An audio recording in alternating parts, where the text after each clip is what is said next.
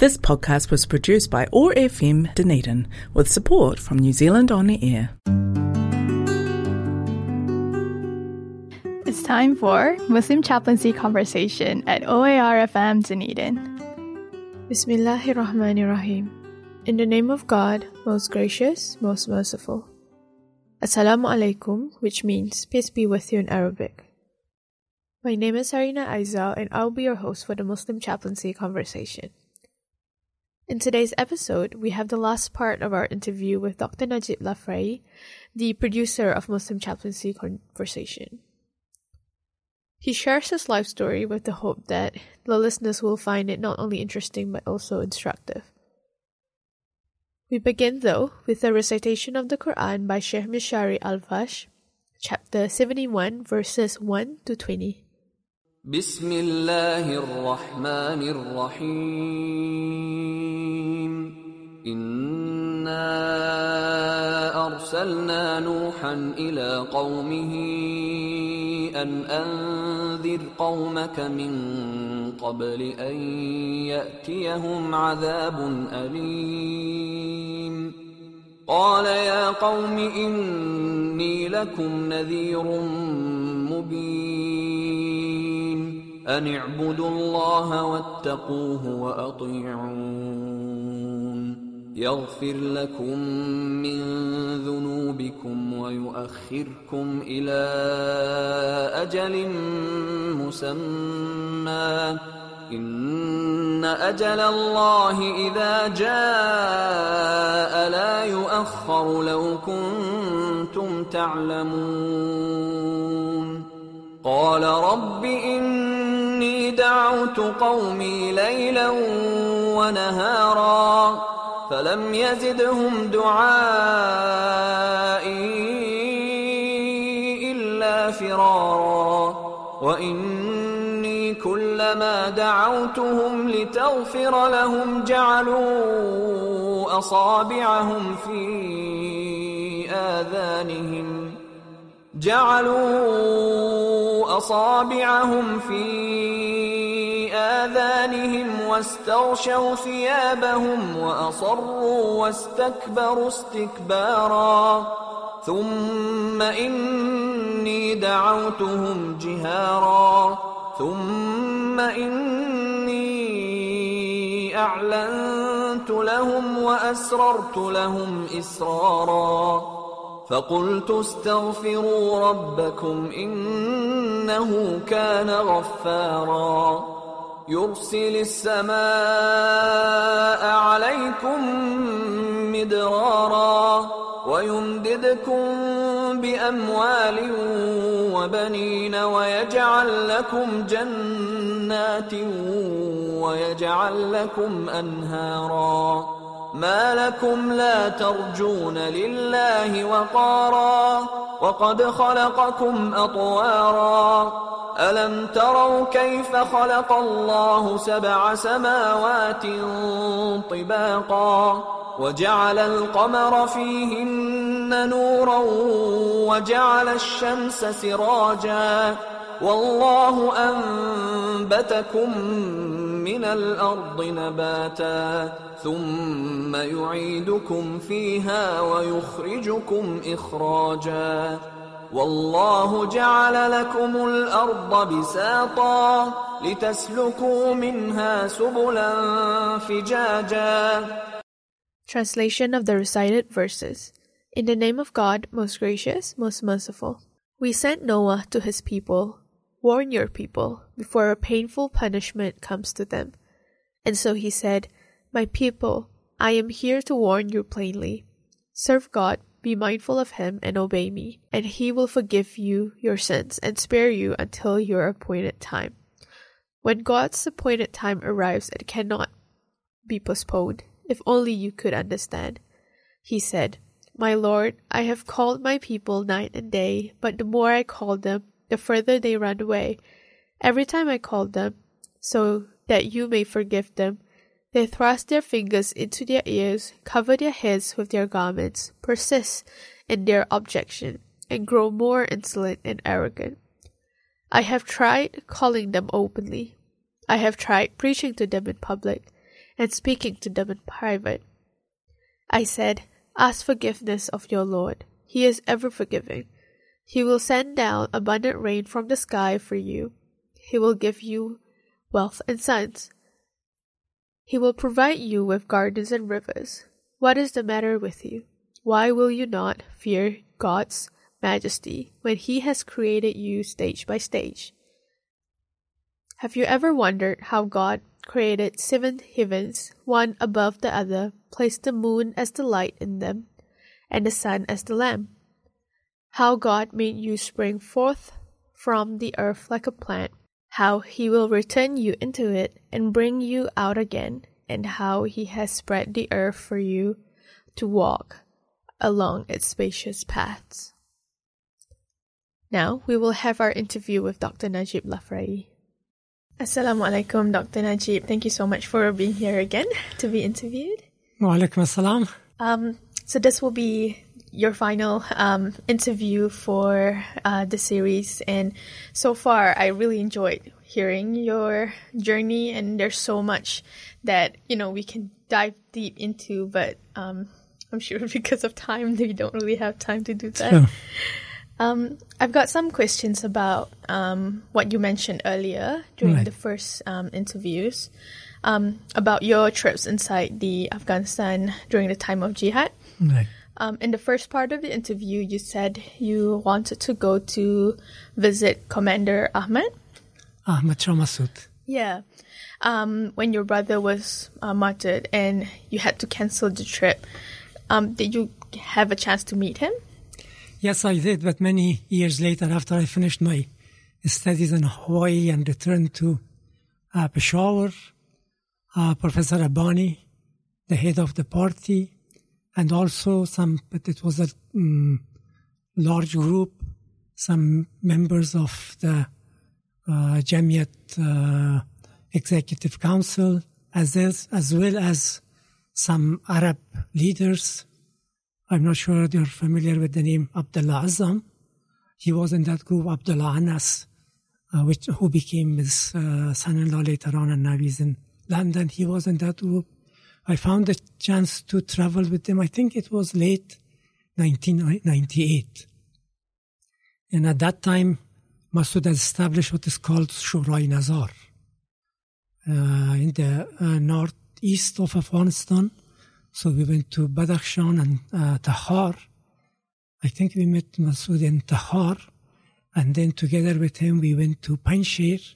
It was a very interesting trip, especially the company of Abdullah Azam because he was Palestinian uh, scholar uh, who was teaching in Palestine. And then when Afghanistan Jihad started, he came to uh, Pakistan and he joined, we, we tried to promote the Arab youth to come and support, you know, the, to uh, solicit uh, international support for the liberation movement.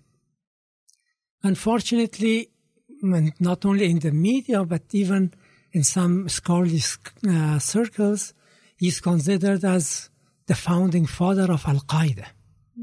But nothing can be further from the truth because I traveled with him inside Afghanistan and I listened to his uh, talks. I listened to the uh, uh, teaching of the Quran. I attended, you know, after Fajr prayer. He would, so he was a very uh, knowledgeable person about Islam, and Islam, as we know around the world, that that, that uh, um, condemns uh, targeting uh, innocent civilians and mm, animosity with everyone.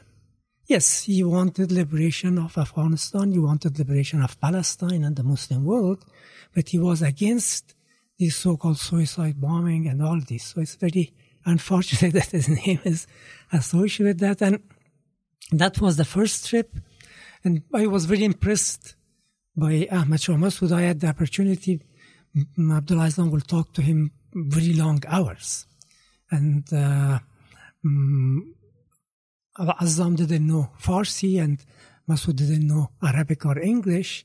So sometimes one of my colleagues, uh, Sadiq Chakari, he would translate for them in Arabic.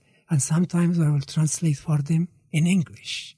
So I learned a lot about what Masood did when in his youth. And Abdullah Azam learned a lot as well, because earlier the uh, negative propaganda that he had heard in Peshawar about Masood, uh, he had believed them to s- great extent, but he saw with his own eyes that there was not no truth in those. So his views changed 180% after he returned after he returned to Peshawar from his trip. Uh, the second trip was, I think, in September, October 1991. Uh, my brother, myself, and uh, some friends from Germany, we went again to the same area. By that time, Taloqan, which is the capital of Takhar, was also liberated. We visited that and different uh, places in Panjshir. So yes, I had um, long meetings with Masood and was able to visit him inside Afghanistan. Thank you for reflecting on your um, experience. It's great that you had a chance to spend time with him. Right. Um, I'm really interested about your trips abroad because um, you were Minister of Foreign Affairs. I'm sure you had lots of travels. Um, can you share with us some of your Yes, travels? I had many trips, not only as in charge of the foreign ministry in Afghanistan, but before that as Minister of Information and as the head of Jamiat's political office. Uh, very interesting trips. Uh, I attended two United Nations uh, General Assembly meetings. Uh, one was in 1995, which is the, which was the 50th anniversary of United Nations establishment, and actually I was representing Afghanistan president because it was at the level of heads of states, and Rabbani couldn't come himself, and he sent me uh, as his representative. Very interesting, you know, the personalities that I met there, and I never forget. Nelson Mandela was uh, the one that I got the chance to meet.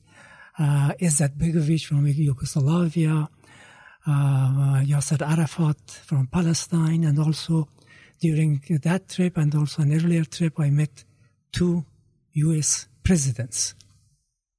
So, uh, in addition to that, many other trips, um, because we were a member of uh, Organization of Economic Cooperations, which was uh, Iran, Turkey, Pakistan, and Central Afghanistan, Central Asian republics.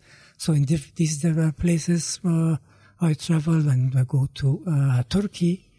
In Turkey, I had been there before. Istanbul is one of the, my favorite cities in the world. I love Istanbul. And in Istanbul, especially, I remember, but other places too, I would take time out of my official visit. And without any mm, uh, official mm, security and the cars and things like this, I'll just go take a taxi or take a bus and uh, look around. Um, interesting trips in Iran, I remember with Rabbani uh, being the guest of Rafsanjani, who was president of Iran Mulayati. So yes, many interesting trips. We can probably talk about these for one uh, whole episode, but I don't want to go in too much into details. But I have very good memories of those trips. Uh, um, And yeah, I should mention also that I had the opportunity to go Hajj. ah, Yes, uh, twice. One uh, when was I think it was 1981, and the second time with my wife and my child, who was only a year or less than a year old, as a guest of Saudi Arabia. So you could see the luxury that those the special gifts, uh, guests. Uh, you know, Hajj is supposed to be the same for everyone, but that's not the case, unfortunately. So this is why my wife, she was very keen to go uh, by ourselves rather than being guests. So we got that opportunity in 2018. That's so great that you had um, chances to visit all these countries and also perform Hajj, which is something that we, um, you know, something we dream of doing. Right. Mm, Alhamdulillah. Um, one more question I have for you is about the like for those who closely follow the news about Afghanistan um, in the West, come across like ethnicity as an, a really important factor for the conflict. Um, can you share with us your views on that? Yes, unfortunately, mm, uh, some scholars, not only journalists, but scholars, uh, breathing their uh, views, you get the uh, image as if in Afghanistan every ethnicity is in the, at the neck of the other one and all the problem. I can share about my own experience. Growing up in Kabul in 1960s and 70s and having many friends vaguely we might say think that this person might belong to such uh, ethnicity, but never ask them because we were all Afghans, we were all friends, so ethnicity was not important. For the first time, when I met some of them uh, in London, I think it was 2001, late 2001. For the first time, we asked each other which ethnicity we belonged and other friends belonged. It was not an issue for us. Unfortunately, yes, in the past there have been some discrimination against certain groups, but we had all classmates from all ethnic groups. Uh, and, uh, that was not an issue for us. And also, and you know, the Afghans, despite all uh, some discriminations that happen from time to time, Afghans have lived together, not in the name of Afghanistan, but our history goes back to thousands of years. And these different ethnic groups have been in this region for thousands of years, and they have lived in peace and harmony, mostly in peace and harmony with each other. And there have been so much intermarriage among them that I think it's very difficult to differentiate now, where to find really purely any uh, the blood of any particular ethnic group in any Afghan. My own family is a good example. I come from a small ethnic group. In the statistics, they mentioned three or four percent. It's called Aimaq. But we have the same features and we speak the same language as the second largest group, which is Tajik. So depending on my mood, mostly I say I'm Afghan, but sometimes that you're forced, like, depending on my mood, I either say Tajik or Aimaq. And from my father's mother's side, I have Uzbek blood. And my wife is a Pashtun. And she, from her grandmother's side, as Baluch, which is another 5% or so of uh, ethnic. Now, what are my children? Aimaq, Tajik, Pashtun, Uzbek, or Baluch. So that's, I think, it's not, it's not an exception. Many cases of such cases you find in Afghanistan. Unfortunately, ethnicity became a problem after the Soviet withdrawal. Why? Because the Najib regime, I mentioned about Dr. Najibullah, that, that survived the Soviet withdrawal for two and a half years or so, uh, in order for him to be able to remain in power, he used this ethnic code. He will raise militias in the north and use them in the south. And since in the north it's mostly Uzbeks, they were considered, uh, called Uzbek militias. And when they commit atrocities, and they committed a lot of atrocities, in the south, it would be attributed to their ethnicity. The same way militias from Kandahar or Helmand would be used in the north, and they would be attributed to Pashtun uh, ethnicity. So this is unfortunately, and now it's mostly among the so-called Afghan intellectuals, you know, those who have studied, they call themselves intellectuals, they studied, and um, they are the ones who promote these issues among Afghans. Still, I think uh, the majority, uh, for them, there are so many other concerns compared to ethnicity. Mm. Yeah, it's really unfortunate when it becomes a political agenda. True. Exactly. Mm. Yeah, it is becoming a political agenda. Yes. Mm. Um, thank you so much for answering all my questions um, about the interviews we had before. Um, the last time we talked, um, we were talking about you settling into New Zealand. Right. Um, so now we're going to talk about the present um, and also a bit about your past while you're in New Zealand. Um, can you share with us about your family? Uh, my family, my wife, uh, Zarghuna, my the story of getting married, I think in the first episode. Uh, she's a nurse. She's a nurse with uh, Nico. Uh, I mentioned about my mother, the um, respect that I have for my mother, and I share the same respect for my wife. Very hard work, very both my mother and uh, very big hearts very much concerned about uh, other people. They prefer others over themselves. And also uh, uh, very hardworking. Uh, I'm afraid again it will become too long, but to just mention, you know, uh, I think it was um, 2000 after the second or third year, the, the first or second year that we uh, came to Dunedin.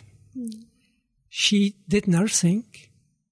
We had four children. So taking care of all four children as well as myself, because I remember getting up early in the morning when preparing lunch for those four as well as myself. And also herself studying and doing all the uh, uh, housework and on the weekends working in a restroom because our economic situation was not good at that time. So I have a lot of respect for her and because of my mother and Zarghuna for all the women and also my daughters. I, we have three daughters and one son. The son is the youngest. The three daughters, I have seen them raising children. So much patience. I'm really amazed. You know, this I believe is God Almighty's handiwork that how much patience he gives to the mothers to be able to raise children. So yes, uh, my first daughter, uh, she did law, then moved to the United States. She got practicing cert- a certificate in Rhode Island. And then when she returned to uh, New Zealand in 2017, unfortunately, she, could, she couldn't practice law because bar exam would not admit him, admit her. She was away from her studies for uh, more than 10 years. So she had to sit uh, five other subjects. So working and also studying and are taking care of uh, three children. She was able to pass all those uh, exam uh, uh subjects that uh, she had to set the exam, and also the bar uh, code. And now she's a lawyer with the Community Law Center. Mm. And a second daughter, uh, she did uh, information science and uh, fashion design at the university. but when she went to the United States, uh, she um, was mm, just um, part-time teaching at the Montessori school, and she loved it. So she uh, got Masters of Education in uh, the United States and became a, a teacher of Montessori school. And here again, when she came, I think they, she needed another certificate. So teaching and raising a child and uh, also studying for that other. And the youngest, uh, uh, she did uh, pharmacy and she was uh, a pharmacist uh, at the Dunedin Hospital for I think six years. Her case is very interesting mm-hmm. because um, she, once she came and said, uh, that I want to resign. Why? Are you crazy? People would give uh, a lot of, uh, make a lot of efforts to get a job at the hospital. But no, what is this? I'm going uh, to work in the morning and coming in the evening. I want to do something that I like. What do you want to do? I want to travel and I want to study Islam. wow. So yeah, she did travel for I think three months or so Turkey, United States, Turkey, Morocco, so many different countries with some Muslim groups. And then she went and studied intensive course about Islam in Atlanta, Georgia for a year. Uh, now she, all the uh, daughters are with us because Sajda, uh, this is the second child. We are expecting another grandchild every oh. day, inshallah. So because of giving birth, she's uh, here. So uh, uh, we have uh, five grandchildren, three from the um, eldest daughter, and uh, two other daughters, one each. And we are hoping for Sajida and another grandchild soon. And also, I have my nephew who is in Auckland now, but he lived with us. And my uh, wife considers because he has lost both his parents. So as our uh, son, and they have two children. When we ask my wife, instead of five, she would say we have seven grandchildren because she counts them among the grandchildren. Uh, something about my in-laws. Only one daughter got married to an Afghan. Okay. The of the list of the children, we have uh, mm, Kiwi European as a mm, grand uh, my, father-in-law of my son, uh, Singap- Malay Singaporean as the mother-in-law of my son. We have Tamil Indian, uh, parents as uh, the uh, grandparents-in-law of one of my daughters. We have a Sudanese um, father-in-law and uh, Austrian mother-in-law uh, for other uh, daughter. Uh, so we have an international Yes. family. Alhamdulillah. Very Afghan. so, Alhamdulillah. We have, we have been blessed with all these great people. Yeah. Alhamdulillah. Alhamdulillah. It's so great to see your daughters going um, into very different courses and have their life journeys. Um, can you share with us about your son? Oh, thanks for asking the question. Because if you had listened to this interview, yeah, he did law as well. Ah, He did law and uh, he got uh, mm, um, practicing certificate beco- before his sister, and actually he was the uh, lawyer who introduced her for the to the bar exam. wow. yes, and uh, he worked with the Maori Land Court in Christchurch for three years or so. Uh, only one year, I think, in the Maori Land Court itself, and then he was seconded to uh, that commission, that uh, the lawyers for the victims of the uh, March 15 uh, terrorist attack, and also he worked uh, for another year with other some some other uh, offices in just the Ministry of Justice, and now he's with the Ministry of Environment. Only a few months, so he's a lawyer as well. It's so good to hear he's so involved with the community. Alhamdulillah. Um, let's talk about your teaching experience at Otago. Uh, last episode, you said you first settled in Christchurch before moving to Dunedin. Did you get to work there? Uh, not really. I did some part on part time job because they were uh, conducting a survey uh, for the refugees, and uh, I uh, applied and got that part time job for uh, that project. It was in 2001 or early 2002, and the mm, report was published in 2004 settle, settling in, in New Zealand or something along those lines. Uh, but I tried to find jobs, mm, but unfortunately I couldn't. Uh, and that also takes me to teaching job and uh, uh, Otago, so I can mm, share that because um, I there were some. I found some advertisement about jobs at Auckland University and some other places. I applied, but I think they were looking for young, uh, recently graduated uh, PhD uh, scholars, so um, I was not admitted. And after, I think a year or so, I thought I'm wa- wasting my time. How long do I wait to get a university job? What can I do? Because I don't want to uh, just do part-time job or uh, wait for that. And when I thought the only other option that came, came possible to me, or appeared possible to me, was to teach in a high school. And they said, no, you cannot teach in a high school unless you have an education certificate. So I went to College of Education in Christchurch and studied there for six months. I finished the theoretical part of it. Practical, I did uh, mm, a few weeks during those studies, but uh, after six months, it was after 9 11 that I got a phone call uh, from Professor Robert Patman. He was the um, uh, head of uh, department at that time was called political studies at Otago. Would you come to Otago to teach one paper one semester because of what's happening around the world? Uh, people are interested to know. And I said, I have studied um, College of Education for six months. And now, if I come only for one semester and lose all those, I don't think it's worth it. But then I, when I talked to the administration of the college, they said, there's no problem. You can take leave of absence, go do your uh, teaching, and when you come back, you can resume your studies. Mm-hmm. So I came to Dunedin, and my family didn't come. First, I came just by myself.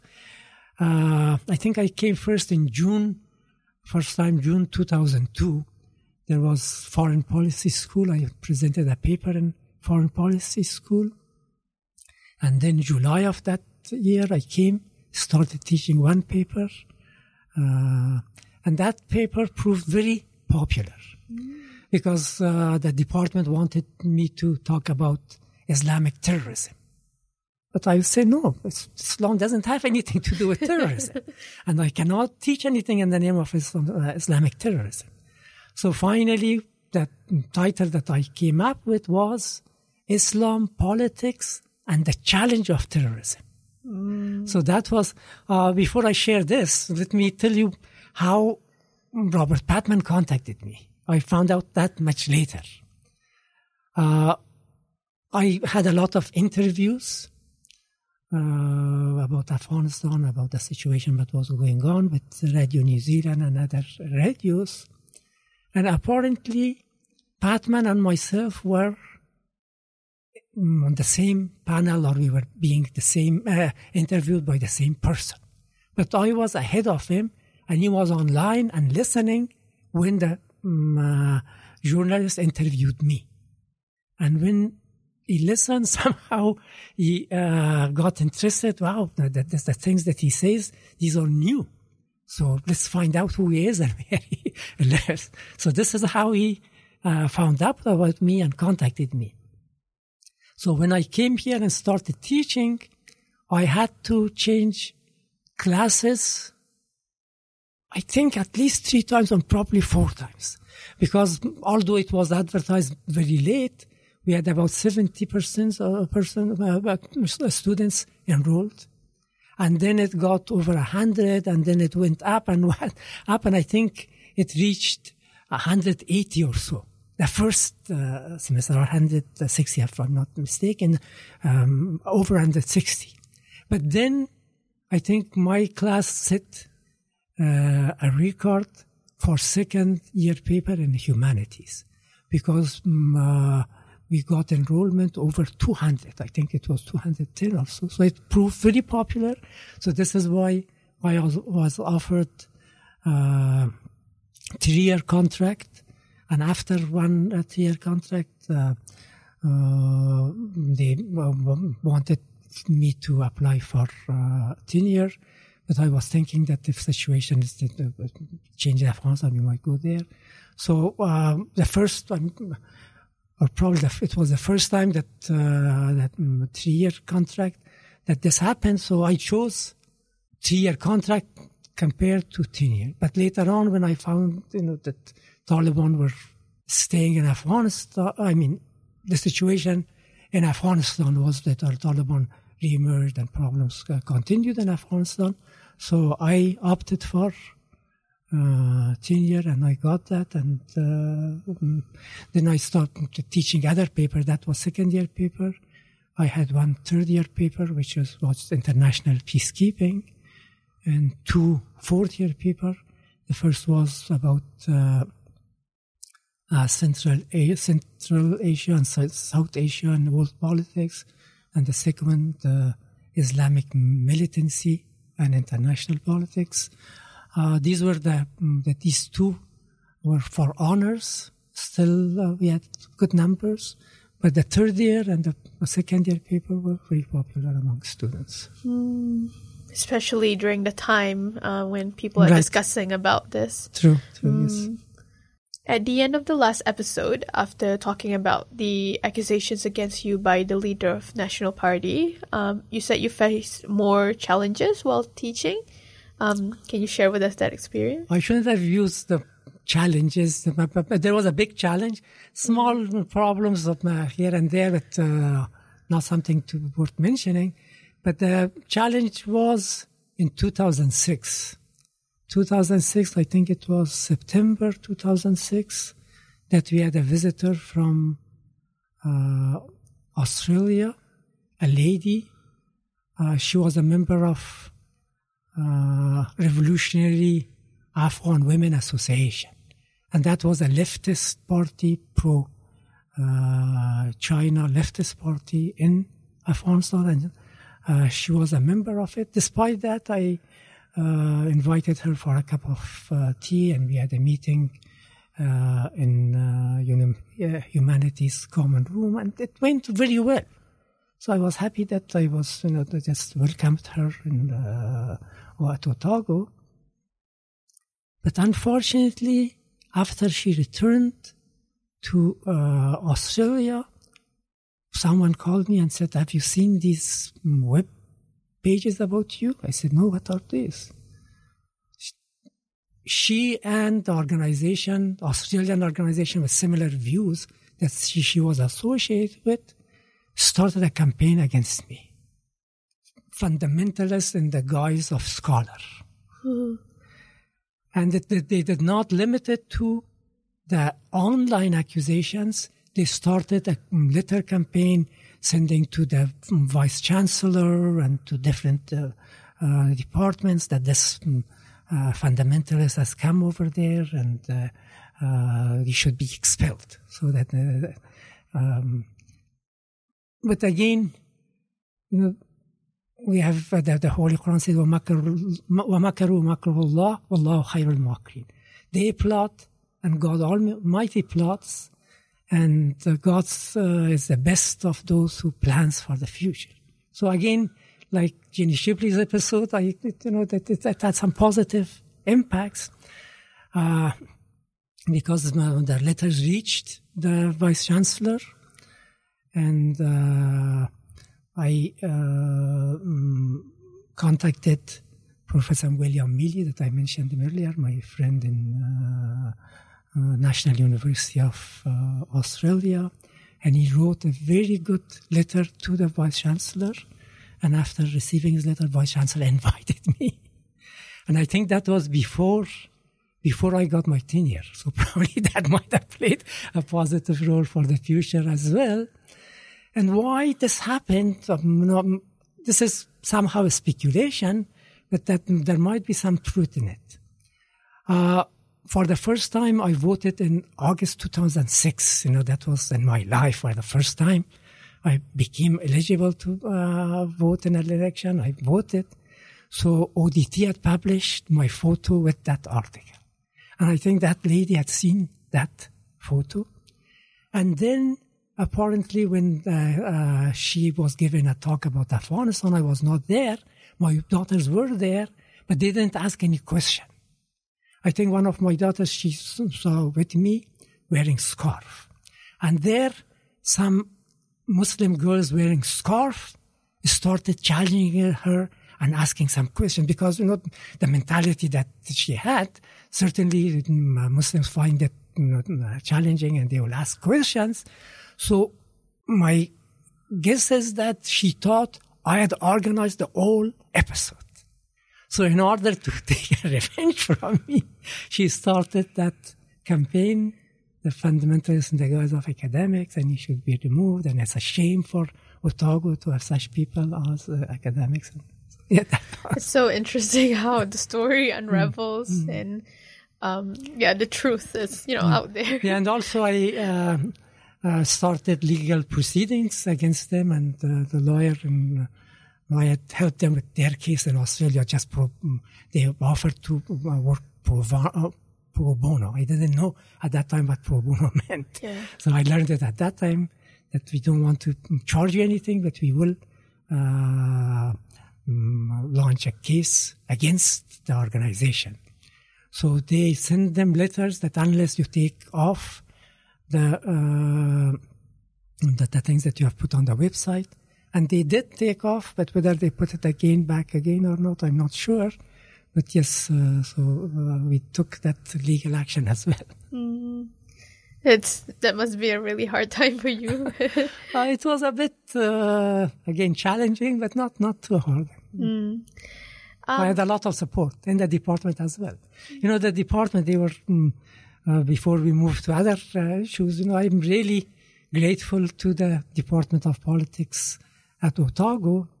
They were so kind. They were so nice.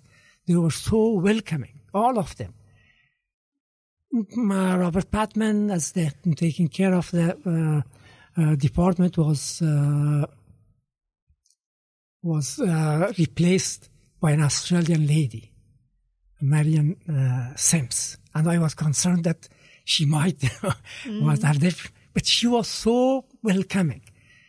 Just mm, last word on that, to give you an example, their uh, mm, staff meeting used to be on Fridays, 12 o'clock. And I couldn't go because it coincides with uh, uh, 12 or 1 coincides with uh, uh, uh, Friday prayer. So after uh, two, three months, they asked me, why aren't you coming? I said, this is the reason. And they changed it to Wednesday noontime. and until I uh, left the department, it was uh, uh, Wednesday, and it might still be Wednesday. So very welcoming and very uh, open to uh, different uh, faiths and different views. Mm, it's good that they're aware as well with the um, our obligations as Muslims. Um, since then, you have now retired. Can you share with us um, when did you retire? Yes, I retired at the end of 2015. Again, my colleagues, they were not happy. Again, when I retired, uh, Professor Patman was again the head of the department. And she, he tried very hard to uh, encourage me to stay. And if I don't want to be there full time, at least part time. My habit is that if I commit myself to something, I cannot do it, you know, wishy-washy way. So uh, I thought that if I'm committed to part time, then it would uh, consume most of my time. So this is why I opted for complete uh, retirement. And the reason was that uh, I wanted to pursue other interests. And the major of those interests was, know, I I mentioned about studying about Islam, and mostly I focused on the Holy Quran at the beginning, and uh, for a very long time that was the focus, and still it is the focus. But I also wanted to study the Hadith, but being uh, busy with uh, teaching and had to, you know, politics is something that you need to update yourselves, not only with the news, but also so much. It's I I think in all all uh, uh, fields, so much new publications. So you have to keep yourself updated to be able to present something meaningful to the students. So it didn't give me much chance to study other things that I wanted to. So this is why I focused on, I uh, read uh, Sahih Muslim, Sahih Bukhari, and other books about hadith and uh, uh, about history. So by, uh, and also uh, voluntary work. I did, uh, it was not called chaplaincy, but it was a kind of chaplaincy. When I was in Hawaii, I used to visit inmates, Muslim inmates in prison. And then in Otago, again, for probably 10 years or so, I, um, I would call myself religious volunteer. I would uh, visit Muslim uh, uh, inmates and try to teach them and support them. Uh, but that I, after retirement, uh, that continued, and also uh, I became a volunteer with the Red Cross. Uh, the refugees started coming in 2016, Syrian refugees first, and then Afghan refugees. And I think I have done five placements. Uh, most of them, uh, some of them uh, one year, some of them six months, at least six months to a year, placements for with the refugees for the Red Cross, and also other um, giving lectures and about different things. And this Muslim chaplaincy is also part of that voluntary work that I do. Mm. Um, can you tell us about the Muslim chaplaincy, like how it started? Yeah, Muslim chaplaincy, the idea was there for a long time. Uh, I think you had uh, an interview with uh, uh Reverend Greg Houston uh, two weeks ago for another program. He was university chaplain for a very long time, and he was very open to uh, all faiths. So it was not that Muslim students were left out. But some uh, students, including my son, uh, they felt that uh, there was need for Muslim chaplaincy, and mm, Greg was also in support of that. So the idea was being discussed for quite a while, and then the practical step came when Brother Hazel, Dr. Hazel Hosseini, was the uh, president of uh, the Dunedin Abrahamic Interfaith Group. So he and uh, Greg, uh, they uh, proposed to the university for the establishment of uh, Muslim uh, chaplaincy, and the university they didn't reject, but they had quite a few questions, and they asked so many different things.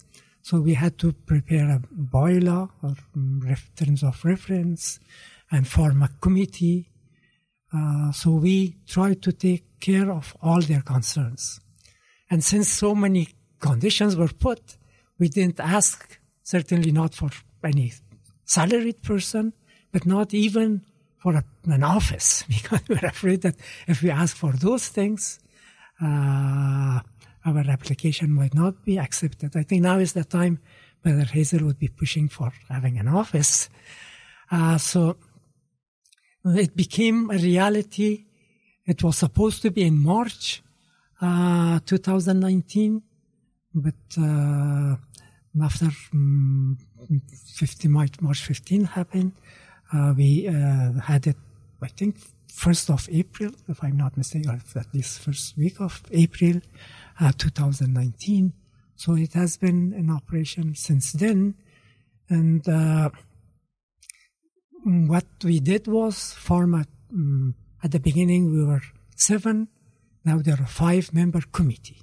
So this committee is independent and has affiliation with the Al Hikmah Trust, which is in Auckland. And uh, mm, since university cannot accommodate five or six uh, Muslim chaplains, we decided that each year we introduce two persons as the official face of Muslim chaplaincy. And at the uh, beginning, it was Dr. Salma Qasim. She was not a doctor at that time. She had not uh, defended her PhD yet. And myself as the Muslim chaplains. And then when uh, we were supposed to be for a year, but then uh, COVID 19 happened, and also other colleagues, they were busy. So uh, we continued until uh, Salma went back to uh, Malaysia, and Dr. Shakila Rizwan uh, replaced her. And I remained there until just recently, because in our last meeting of the Otago Muslim Chaplaincy Committee, we decided that uh, for the coming two years, Dr. Shakila Rizwan will continue, and Dr. Uh, Hazel Hosseini would replace myself as the official face of Muslim chaplaincy. So what we do, actually, our work is not very different from other Muslim chap- uh, from other university chaplains. We try to provide uh, pastoral support, uh, pastoral care, and spiritual and moral support um, only for the Muslim chaplaincy, our terms of reference is the Holy Quran and the traditions of the Prophet and the great uh, Muslim personalities. So that will appeal more to a Muslim. And it's not limited to uh, university students. It's both university and polytechnic students and staff, Muslim students and staff. So in our uh, poster that we had, even if you feel, feel homesick, if you have any questions about uh, different uh, religious uh, subjects, if you have, you know, and that was the case for many married couples, if you have any marital problems. So mm, we are there for you to support you and to be with you, even if you just want. And I, my experience is that the most important thing is a listening ear. You know, people want to talk, to take what is in their uh, heart and mind out. So we have been trying to provide that uh, opportunity to Muslim students and staff. Mm. And it's good that it came during the right time as well, when uh, lots of Muslim people want more support. Uh, that is really something that puzzles me. Mm. I'm sure you're referring to COVID uh, 19 uh, or Oh, that, that, that after, after, after you, you're referring to uh, March 15, that's true.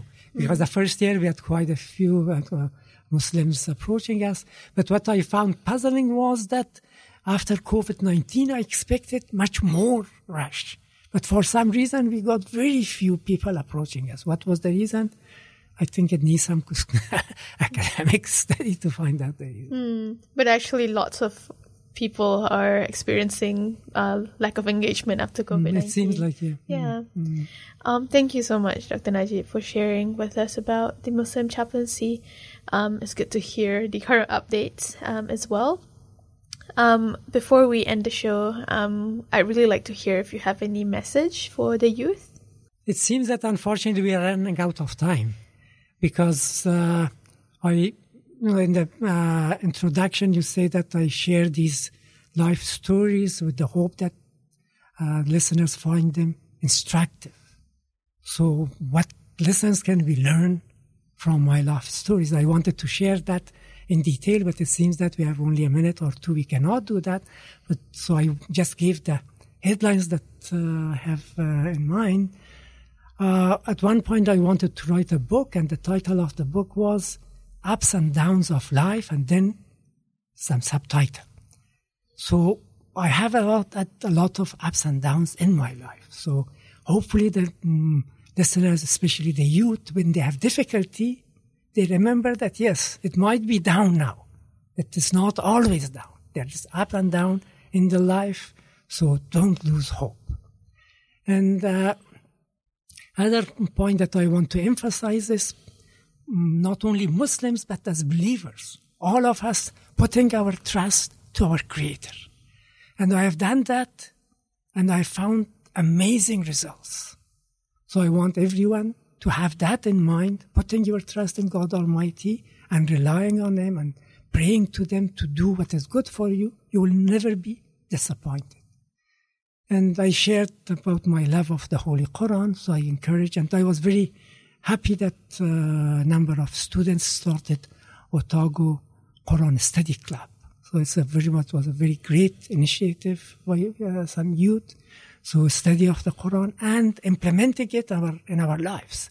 Because Muslims, I think it has been mentioned time and again that uh, are the ambassadors when you are living in a non-Muslim society.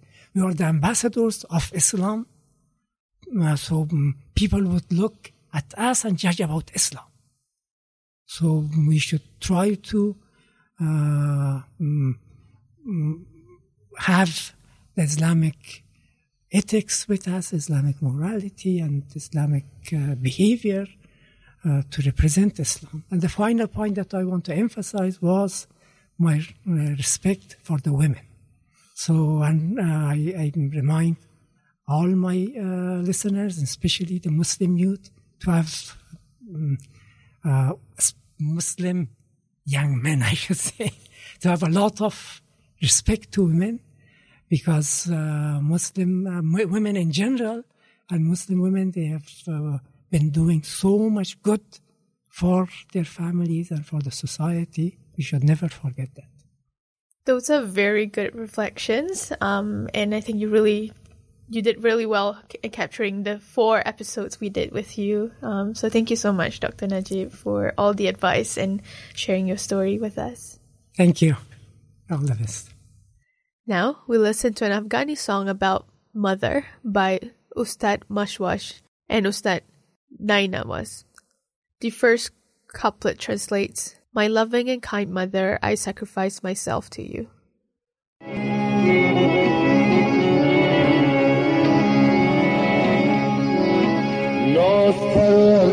میگستر مادر من. سر من فدای خاک کف پایه ناصر میگستر مادر من. سر من فدای خاک کف پایه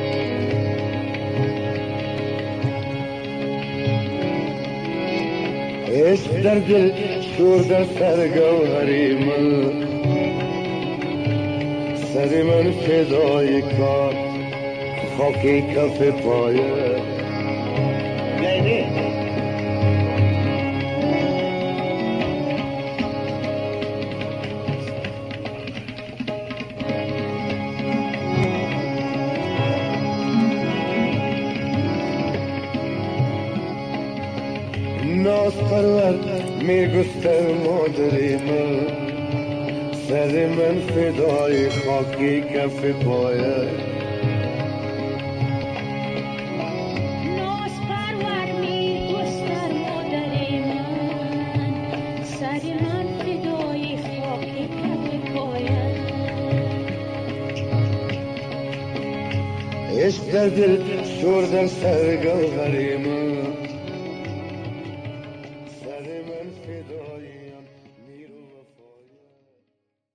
That is the end of our program today. Thank you for your time. Special thank you to OARFM for facilitating the production of this program. I should add that the views expressed in this podcast do not necessarily represent the views of Otago Muslim Chaplaincy as such. If you have any questions, please email muslimchaplaincy at otago.ac.nz. We hope to see you next time, inshallah, God willing. Assalamu alaikum. You've been listening to Muslim Chaplaincy Conversation at OARFM Dunedin.